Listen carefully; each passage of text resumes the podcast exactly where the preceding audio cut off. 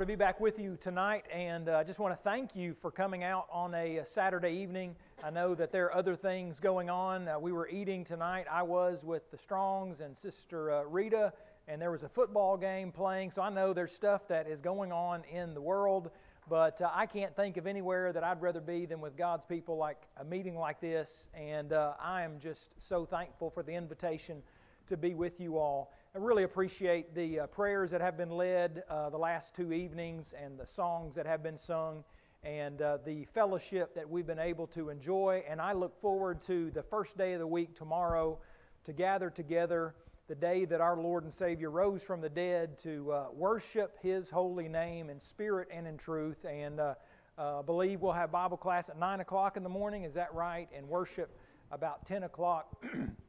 And it will be, if we live to see another day, it will be an honor to gather together and do that uh, together. Last night we talked about a biblical response to uh, cancel culture, and we, we dealt with how we uh, need to realize that cancel culture is nothing new. You remember that point that cancel culture has been around in one form or another throughout time, basically for thousands of years. And, and we could have gone back uh, further or farther back than uh, the days of Pharaoh in Egypt and in Exodus chapter 1 and, and what he was doing to the, to the Israelites. We could have gone back farther, but we, uh, we started there and then we went forward. And we also talked about how we should respond to cancel culture and how it's, it's, it, you know, God doesn't want us, and in the sense that we don't have His authority, we don't have the right to respond to cancel culture with this let's stop up our ears and respond to cancel culture like cancel culture tends to respond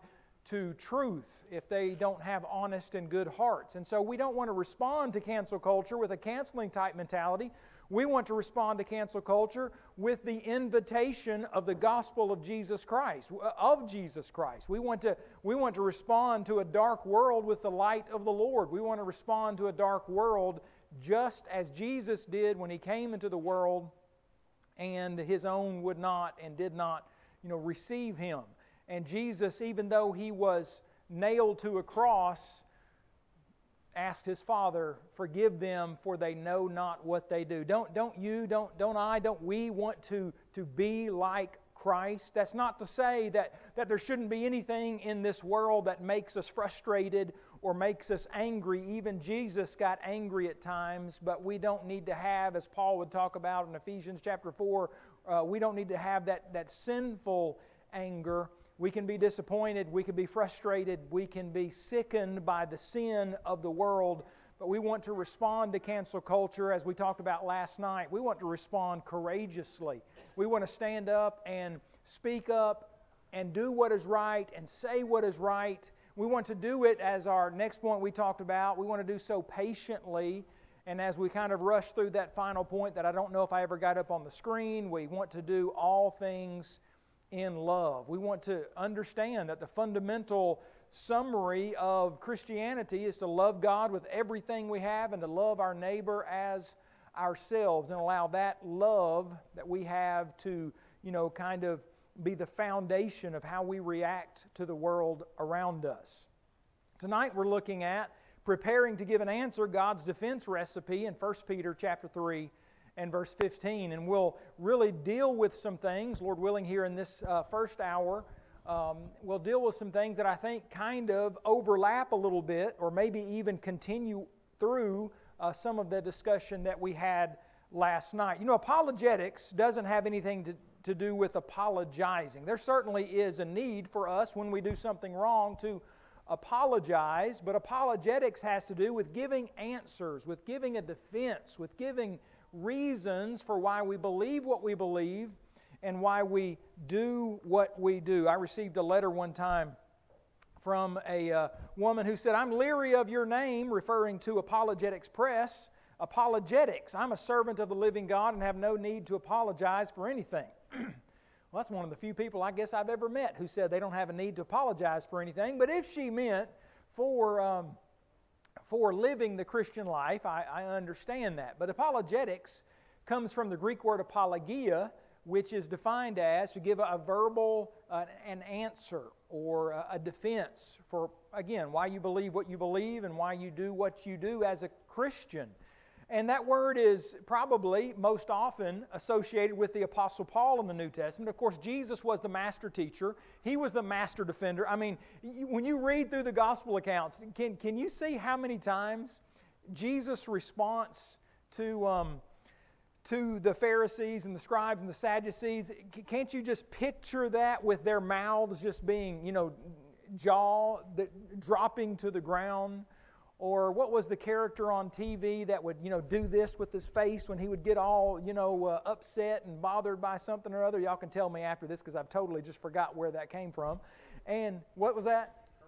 Curly. Curly, yes, that's right. Curly from the Three Stooges, okay? So, I mean, the way Jesus responded with, with such amazing logic, and oftentimes, sometimes he just didn't respond at all because the best thing to do is just to, you know, to be silent. And then sometimes he responded with a question, and, and uh, off, always he responded just perfectly and, and brilliantly. And so Jesus is, without a doubt, the greatest apologist, answerer, defender of truth that has ever lived. And then we think of the Apostle Paul, who wrote in Philippians 1 that he was appointed for the defense or the, the apologion of the gospel, or as he um, spoke in Acts chapter 26 before Festus and Agrippa, and, and Luke writing that as he, Paul, thus made his defense, his apologiamai, Festus said with a loud voice, Paul, you are beside yourself. Much learning is driving you mad. You're insane, Paul. You're crazy, Paul. Paul didn't go on to say, Yeah, you're exactly right. I am. This is all nuts. I'm a fruitcake. I, I don't know what I'm talking about. This is all based on emotions and feelings, and I don't really know for sure what. No. His response was, I'm not mad, most noble Festus, but speak the words of truth and reason. Notice the contrast of insanity with truth and reason. It is our privilege as followers of Jesus Christ. It is, uh, you know, our obligation as servants of Jesus Christ to respond to those who have questions about Jesus Christ and His church, His kingdom, and His ways. We have an obligation, an opportunity. And hopefully, we are excited about talking to people about the most important things that anyone could imagine. Interestingly, I only know of one time in the New Testament where this word is associated with the Apostle Peter. The Apostle Peter, who you might recall at one time denied Jesus, well, he denied Jesus three times actually, the night of Jesus' arrest and betrayal and arrest. Uh, the, the same Peter who had enough faith to jump out on the boat and get you know, on the water, and then he began to sink as his faith was somewhat shaken. The Apostle Peter, who was imperfect, maybe more perfect than, than me or you, but he was, he was imperfect. The same Apostle Peter, who in Galatians 2 Paul reminds us or informs the churches of Galatia that we read.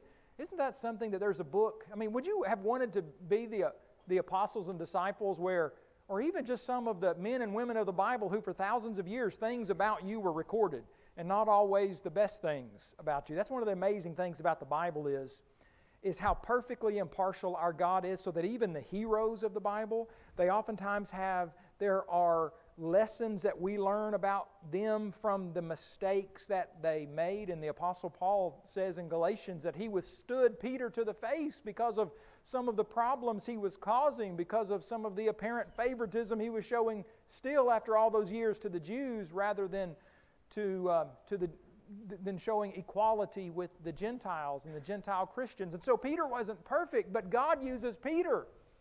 The Holy Spirit inspired Peter to write. But sanctify the Lord God in your hearts and always be ready to give a defense or an apologion, or as the King James says, an answer to everyone who asks you a reason for the hope that is in you with meekness and fear.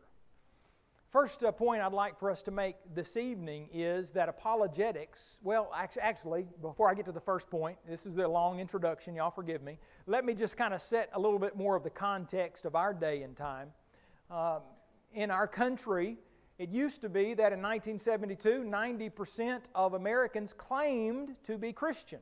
however so broadly that term is used. In 2007, that had dropped to 78%, and by 2022 is now 64%. In 1972, only 5% claimed no religion at all. They would have included, that would have included the atheists, agnostics, skeptics, just people who were claimed to be uh, not affiliated with any religion whatsoever. That number grew to 2007 to 16% and now is nearly 30%. So, this is the world in which we live today in this country, where in my humble estimation and judgment, that Christian evidences and Christian apologetics is as important as it ever has been in this country. It's important for us to talk about this at home with our, our children and our grandchildren. It's, it's important to, to try to equip ourselves, and it's important to be able to talk to people about the most important and fundamental and foundational things that you can ever imagine. According to a 2021 annual survey by the American Worldview Inventory, 43% of millennials don't know, care, or believe that God exists. This is a statistic that goes back nearly a decade now from 2014, and I'll update it as I get newer information. In 2014, though 88% of American households owned at least one Bible, and 82% of adults consider themselves moderately, if not highly knowledgeable of the Bible, 46% of Americans and 61% of millennials are non Bible readers. Isn't it interesting that 82% of adults, at least in 2014, considered themselves moderately, if not highly knowledgeable of the Bible, but admittedly, 46% are non Bible readers. And they define non Bible readers as those who did not read the Bible any more than three times a year outside of some kind of religious service. 60% of Americans could not in 2014 correctly identify the first five books of the Bible, even within a multiple choice question. You know, when I was in school, all yay those many years ago, I'm, I'm thinking of, you know, public high school, for example, back in Oklahoma. Graduated high school in 1994. You can see all the gray hair is just coming in like crazy now. That's how old I am. But you know, it was a, it was a thing for a lot of students just to to kind of brag about how dumb they were. They really weren't dumb. It was just like, y'all remember this? Is this still a thing with students where you kind of brag about how, oh yeah, I failed that test, or I'm not taking any books home, I'm not going to do my homework? It was kind of like if you did your homework and you you made good grades, you were considered, you know, nerdy and a goody two shoes. And, and I'm, I'm thinking, you know, sadly, a lot of people have been for years, a lot of people have been that way with God's Word. It's like, I'm afraid even some Christians, maybe many Christians, you know, I get the Bible on Sunday morning and maybe Sunday night or Wednesday night, maybe, and, and that is totally enough. I wonder sometimes if we have too many Christian non Bible readers who don't open up the Bible, or, you know, do you all, brothers and sisters, you all realize just what a treasure trove of ways that we can immerse ourselves into the Word of God? I mean, some people have it on their iPhone, some people an iPad, some people like me, we just can't not get away from a good old paper copy. By the way, we, we offer the Apologetics Press Study Bible. Uh, you can uh, order it on Olive Tree. I think you can order it on Amazon. But you know what? I kind of like the fact that a lot of people still just want the good old paper copy. You know, when I see my kids, bless their hearts, you know, they, they use the electronic Bible a lot more, and there's not, you know, that's a preference. I'm just thinking, I wonder if that's as good as the one that I have in my hand, you know? But I'm afraid there are too many Christians, even though we have it available. I mean, you can, how awesome it is. I have an app on my phone that I can just listen to the Bible anytime I want to. That you can go to YouTube or just type in a, a, a uh, Bible chapter and what translation you want to listen to on the internet and just bring it up in probably two or three seconds. And yet, how, much, how many of us are, are doing that? We live in a world, and let me just say this I, I, I want you to, and I surely believe that the Lord wants you to. But you know, if you only crack open your Bible and listen to it sincerely on Sundays and maybe at times like this, you still know a whole lot more Bible than the average American who needs help understanding the Bible. Listen, nearly 50% of American millennials indicated that Sodom and Gomorrah were or might have been married. Nearly 50%. I'm afraid that this statistic's not getting any better. Just a few more st- statistics to kind of help us understand the world that we're living in today. 52% of Americans now believe that Jesus was a great teacher, but he was not God. This is according to an article that came out in Newsweek magazine just in 2020, based on a poll that was taken, a study that was done by a nonprofit organization down in, um, in Florida that was three times as large as any political poll that you can ever sort of kind of trust, maybe. I'm just saying that there were a lot more people who were who were asked about their religious beliefs, and 52% of Americans thought that Jesus was a good man but was not God, and another 12% were unsure. What that means is a total of 64% of Americans believe Jesus was not or are sure whether he is God. And yet, you might recall that Jesus said, Except you believe that I am that I am He, that I am. You know, Jesus was claiming, He claimed this in the Gospel of John, to be the I am that I am. That He was the eternal Yahweh God of the Israelites. And except you believe that He is, He says, you will die in your sins. Is it important to know that Jesus was more than a mere man? that he's more than what some claim, like the Jehovah's Witnesses, that he, that he was a created angel, or that he is the, Isaiah chapter 9 and verse 6, the wonderful counselor, the Almighty God, everlasting Father, Prince of Peace. That's what the Old Testament prophesied about the nature of Jesus Christ. And yet, we live in a day and time when only 37% of Americans surveyed strongly or somewhat agree that Jesus was God. Well, thankfully, we have, by inspiration of the Holy Spirit, some words that I think can help us over the next maybe 20 minutes here to help us understand some things about giving a, a verbal defense, a, uh, an answer to those who ask us for the reason of the hope that is in us. And the first point I'd like to make, boy, you say, Eric, that was a whole lot of introduction. Well, okay, I'm going to try to move on here. Is that this is for all of us. This is not just for the quote unquote clergy. This is for everybody. Well, Eric, what do you mean by that and where do you really get that? Well, I want you to realize that 1 Peter 3:15 is found in, you know where it's found. It's found in the epistle that Peter wrote. That Peter wrote to Christians who were dispersed all over mainly the, the northern part of Asia Minor, Minor, where he was writing to these various churches and Christians there. And he's writing to, to Christians. He's, you know, he's not addressing this to just a preacher or to an elder. He's writing to the elect. He's writing to, verse 3, to the begotten, those who have been begotten. Have you been begotten again?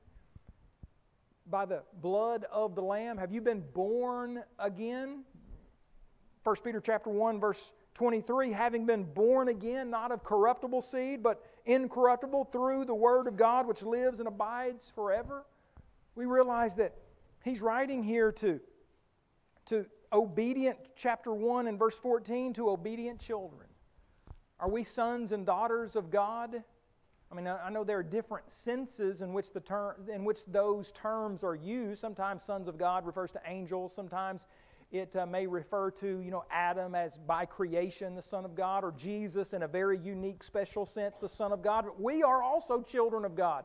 We are sons and daughters of God. And, and Peter is writing to those whom he and God wants to be obedient children.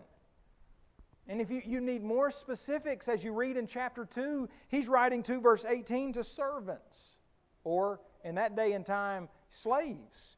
In chapter 3 and verse 1, he's writing to wives. Are any of you wives? Well, then we need to see what, what Peter's talking about here. Are any of you husbands? Because in 1 Peter chapter 3 and verse 7, he says, Husbands likewise dwell with them.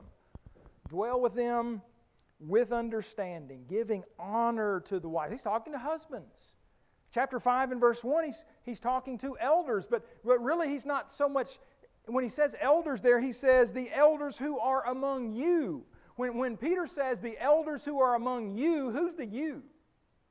Well, that's the Christians, that's the churches. And you have elderships who oversee individual congregations. That's God's framework, that's His design for the church.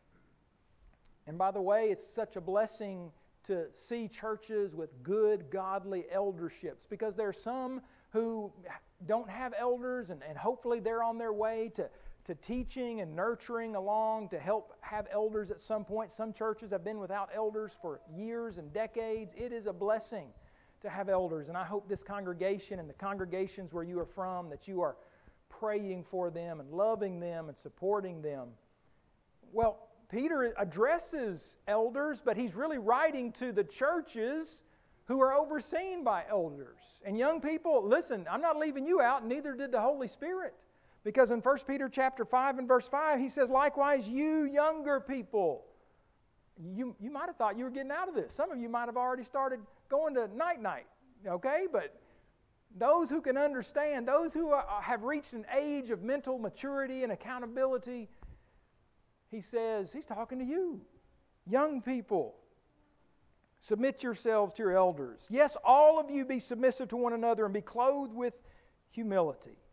If that wasn't clear enough in chapter 3 and verse 8, he says, finally, all of you be of one mind. Could we make it, could the Holy Spirit have made this any clearer that when he says, sanctify, set apart the Lord in your hearts as God, set him apart, sanctify him, and be ready always to give an answer to everyone who asks you a reason for the hope that is in you. I know that there are questions that you and I are going to get. I, am not a, uh, I'm not the sharpest tool in the shed, and sometimes I get questions that I, I'll scratch my head and to think, you know, I need to think more about that and study more about that before I give you an answer. I don't, I don't uh, automatically know answers to every question that people have, and I tell you, people have some doozies. And sometimes, oftentimes, they're kids. Kids can think up some questions like, I never even thought about that before. But you know, we may not know every question under the sun, but can we, with a clear conscience and, and with a, a conviction based on truth, tell people about the hope that is in us? It is the responsibility, the privilege of all Christians, not just the quote unquote clergy, and it is for sincere saints and not counterfeit Christians. You know, if I'd had more time last night, I, I would have perhaps mentioned that, you know, one of our responses to cancel culture should be, you know, a sincere Christian life. You know, one reason I say that in light of our study last night is because I tell you, it seems like cancel culture can sniff out a hypocrite faster than a blue tick hound can tree a coon. And I don't know much about hunting coons, but I, I hear that a blue tick hound can tree them pretty good and pretty quickly. And we live in a day and time where it's like, I mean, there's an all seeing eye up there. I don't know. I, do y'all know that you can just say something? And I, I, truly believe, I'm not a conspiracy theorist. I think our phones just listen to us. Because you can talk about, I don't know, uh, like a, a, wooden chair that you need for home. And then the next thing I know, tomorrow I'm going to have all these advertisements for, you know, uh, kitchen chairs, you know, bar stools or something like that. If I say bar stool, are you going to show up tomorrow somewhere on my phone? I, I, I'm, I'm just saying, whether it's technology or whether it is social media or whatever it is, in this day and time, I'm, and, and there's a part of me that doesn't mind. I'm like, hey, I don't want to get away with sin. So if I'm if I'm doing hypocritical things, then then our, our prayer should be, God, call me out. Amen to that. You know, if I'm not living the right kind of life, then you know it it'd be nice. I guess it, it's it's it's nice if you know maybe your wife calls you out on that, or or, or a child, or uh, just a good friend. But sometimes it's your enemies. And in this day and time, it sure seems to be that cancel culture is watching Christians, especially, maybe closer than about anyone to see if we're going to mess up. And we're going to mess up sometimes. And when we mess up, we just need to apologize and say, I'm sorry, and, and move on. We are not perfect. God knows we're not perfect. Jesus was perfect, so we don't have to be, but God does want us to walk in the light. He does want us to be faithful. And listen, if I can know how to be a faithful husband and I can know how to be a faithful dad, I, I don't know how in the world I, I can't know not to be a faithful son or daughter of God. We can know the difference between faithfulness to God and recklessness and living in perpetually and habitually in sin. God wants us to be sincere in our Christian walk. I mean, you, you see this right there in 1 Peter 3.15 when he says, sanctify. From the Greek uh, hagios, to set apart, to be holy. You know, he says earlier in this epistle, to be holy in all your conduct. Chapter 1 and verse 15. Why? Verse 16, because it is written, Be holy, for I am holy. A quotation from the book of Leviticus. Be holy. And, and by the way, be holy. You, you, it's not a holier than thou kind of attitude. It, it, we don't want our non Christian friends or our Christian friends to, to look at us and we have some kind of sticking our chin up in the air and acting like we're better than anyone, and we're not. And we don't need to act that way. We can be confident in our Christian walk. I fully believe God wants us to be. Once you know that you are saved by the grace of God, by the mercy of God, by the blood of Jesus Christ, you know that. You have responded to the gospel of Jesus Christ, and you are uh, uh, uh submitting your life to the King of Kings, then you can be confident in your salvation. John said, These things I have written to you that you may know that you have eternal life. Brothers and sisters, God doesn't want you or me or any other Christian to have the mindset of, I just don't really know if I'm saved or not. If we don't know, then we need to do some more meditating, some more talking to some brothers and sisters in Christ so that we might and more reading on God's Word and praying to God so that we might come to this whether we are or not saved. Again, that doesn't mean that we're going to be perfect in everything we do and think and say, but we can be, but we can be faithful. We can be believers, followers. That's what Peter would say in 1 Peter chapter 3 and verse 13. And who is he who will harm you if you become followers of what is good, followers of God. But let's not be hypocrites. 1 Peter chapter 2 and verse 1, he says, Therefore lay aside all malice, all deceit, hypocrisy. Let's lay this aside.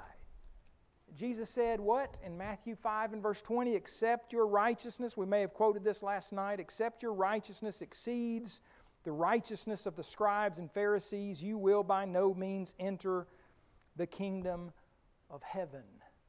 We need to, moms and dads, grandparents, we need to think about Timothy and his mother and his grandmother and how the Apostle Paul said that he called to remembrance the genuine, it's really the unhypocritical, genuine faith that is in you, Timothy, which dwelt first in your grandmother Lois and your mother Eunice, and I am persuaded is in you also. What a compliment to Timothy. It was a genuine faith. May God help you and me to have a real, non hypocritical, genuine faith, and that our prayer would be if we turn aside to hypocrisy, that God will turn us back and call us out so that we might live right, do right, and be right for the kingdom of God. God's defense recipe is for all Christians, for sincere saints. Listen, insincere saints, hypocrites, oftentimes are only going to harm harm God's business, harm the business of the kingdom of Christ, harm the influence for good. You know, it's not that we shouldn't evaluate ourselves. We don't want to be that way, but we've probably all known some individuals who have lived perhaps sadly hypocritical lives for days, months, or years, and then it was uncovered, and maybe they never repented, and They caused a lot of harm. Sometimes it's a dad or a mother. Sometimes, sadly, it might be a, a Bible class teacher that a kid has known for years and thought the world of and, and can still think if that person is, repent, is repenting of such a thing. But we want to be ready to give an answer to everyone, and those answers will be much better received, potentially, if it's coming from a sincere saint, an individual who's been called out of darkness and into light and is truly walking in the light rather than some counterfeit Christian. This is for, as we talked about last night, this is for the courageous. You know, 1 Peter chapter 3 and verse 15, again, this is embedded in a context of difficulty. I mean, 1 Peter chapter 1, verses 6 and 7, in this you greatly rejoice, though now for a little while, if need, if need be, you have been grieved by various trials. They'd been tested, next verse says, by fire. 1 Peter chapter 4, verses 12 and following, he says, Beloved, do not think it strange concerning the fiery trial which is to try you. Verse 13, but rejoice to the extent that you partake of Christ's sufferings. Verse 14 of chapter 4, if you are reproached or insulted for the name of Christ, blessed are you. He would go on and say, Let none of you suffer as a murderer, a thief, an evildoer, or as a busybody in other people's matters, but if anyone, yet if anyone suffers as a Christian, let him not be ashamed, but let him glorify God in this name or in this matter. And then when you, you go back to 1 Peter 3 and verse 15, the verse before that, the verse a- after that, what you see is God saying, okay, I know you're living in troubling times, he says, but even if you should suffer for righteousness' sake, you are blessed. 1 Peter 3:14. He says, "And do not be afraid of their threats, nor be troubled." Verse 16, having a good conscience that when they defame you as evildoers, those who revile your good conduct in Christ may be ashamed. Now, how is it that we can be courageous and God fearing? Not fearing what man shall do to us, but having a, a respectful and reverential fear of God, and yes, also just realizing that this is God who will punish individuals in everlasting hell for those who never come to Him for salvation, for those who reject the plan of salvation, for those who turn away from, if they had at one time obeyed the gospel, turn away and go back and live in a dark world. You know why we can be saved? You know why we can be courageous in our salvation? Well, because we have an almighty, awesome God that Peter refers to in 1 Peter chapter 3 and verse 12 when, he, when he's quoting from the psalmist who says, For the eyes of the Lord are on the righteous and his ears are open to their prayers. How can he know your heart and your mind and your prayers and mine and everyone around the world? Because he's all knowing and he's all powerful. And that's the God that we serve. You know, we don't serve some kind of weak God. We don't serve some, some uh, you know, uh, Greek immoral God from 2,000 years ago. We serve an everlasting, all powerful, all knowing God. And our God can do all things, including save us and keep us saved again by the grace of God and through our free will that He gave us to choose to choose salvation in Christ Jesus. God's defense recipe is for all Christians, the sincere saints who, who are, are motivated to stand up and be courageous as we look forward to what is to come. You know, I'm thankful that I have a house to go home to. At least I think I still do. And, and there's a, isn't there a, there can be a comfort in whether it's a one bedroom apartment or whether it's in a, a house somewhere to go to your physical home. But you see, as much as you and I might like to, I mean, there, there's not much more I like, you know, this side of eternity, I, I, suppose, than going and sitting in my little old, I mean, it's probably about a 25, 30 year old blue chair, and I can put my feet up and I can drink a cup of coffee and just have some respite. I mean, I, I love that. But God says there's something just infinitely better. He says in 1 Peter chapter 1 and, and verse 3, he said, you know, we've been begotten again to a living hope through the resurrection of Jesus Christ from the dead to an inheritance. Oh, does that, does the word, if anybody ever says, you know, you're going to have an inheritance, does that make you kind of perk up? You ever had a, a grandparent or a mom or dad say, I've got some inheritance I'm going to leave you? I don't know many people who wouldn't say, well, let me hear a little bit more about it. What are what are you talking about there? You talking about like $10, $100, or $1,000, or what are you talking about there? You know, when God says that He's got an inheritance for you and me, that should make us perk up like we've never perked up before. To an inheritance incorruptible. I mean, listen, I don't know, have y'all seen some dollar bills, some tens, some sometimes when I get a $20 bill and it's kind of half ripped, I'm thinking, I don't know if I can use that or not. You know, it's corruptible. I mean, I, I still do, and thankfully most places still take it and undefiled and that does not fade away, reserved in heaven. And listen to what Peter said for you. I mean, I know he was writing to Christians in the first century, but is this not applicable to us today?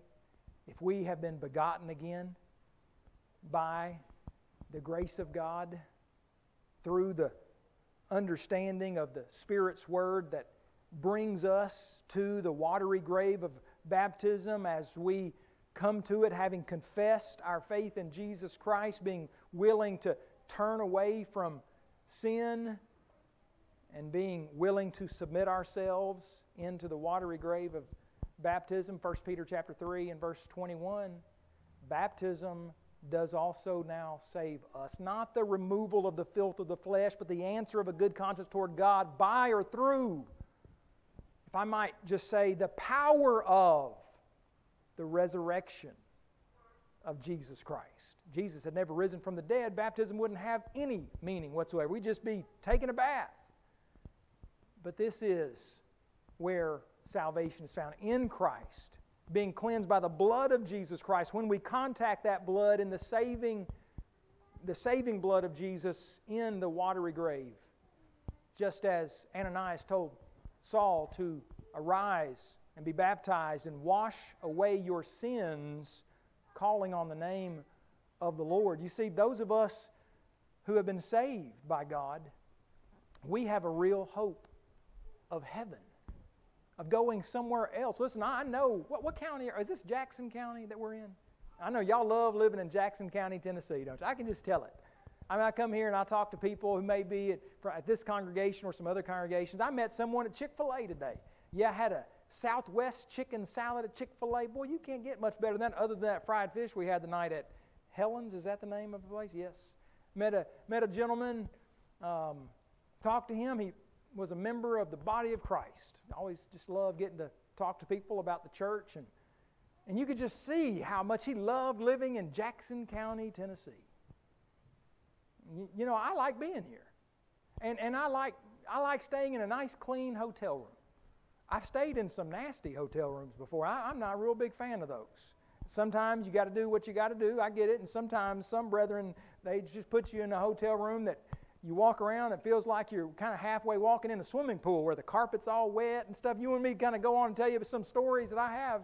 And so anyway, I like a nice clean hotel room and I like I don't I don't mind checking in at all to a nice, clean hotel room.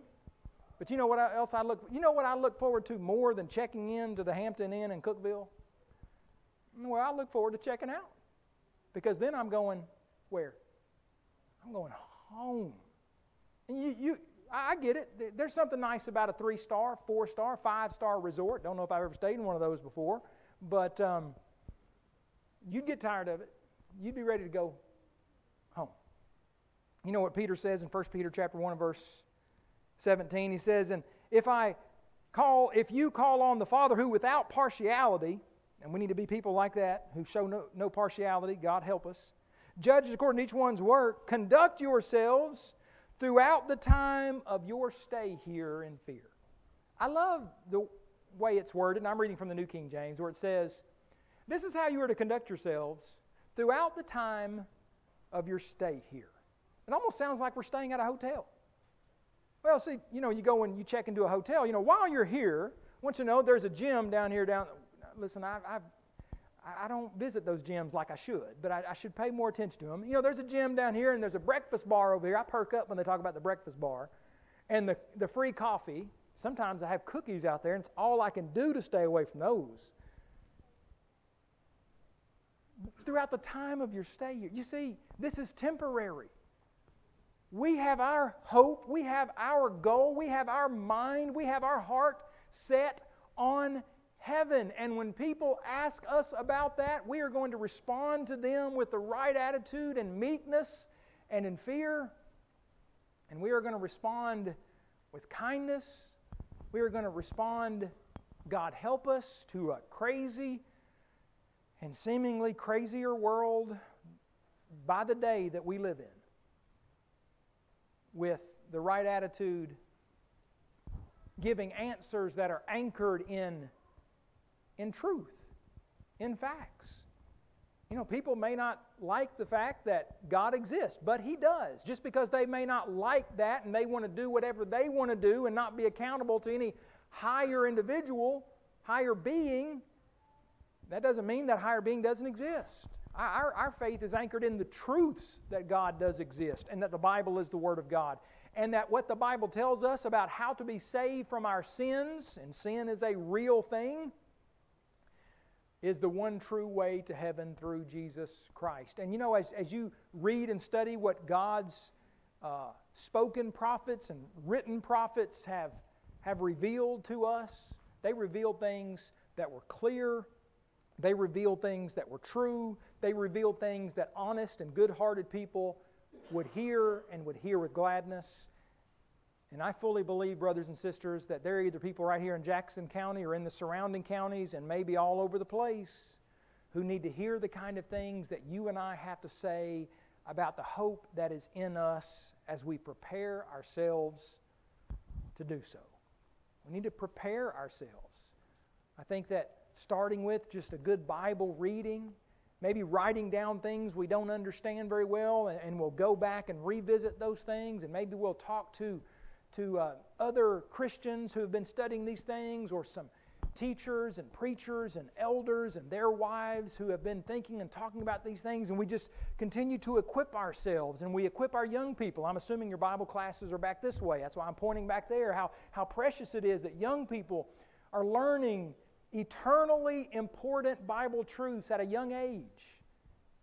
Learning to, to, to build up and to become a faithful person one day, and also to help other people become faithful. Will you bow with me, please? Holy Father, thank you for this period of study, and thank you so much for bringing us together from a variety of places. Thank you for this congregation and for uh, her uh, leadership here and for their desire to have various meetings and fellowships throughout the year that uh, can be very encouraging to us and helping us to, to, uh, to build up our own personal faith and also prepare ourselves to help other people know about the mo- most important things in the world.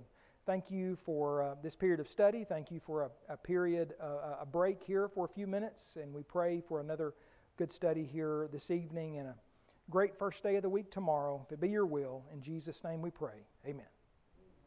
I think we'll take about a 10 minute break or so here.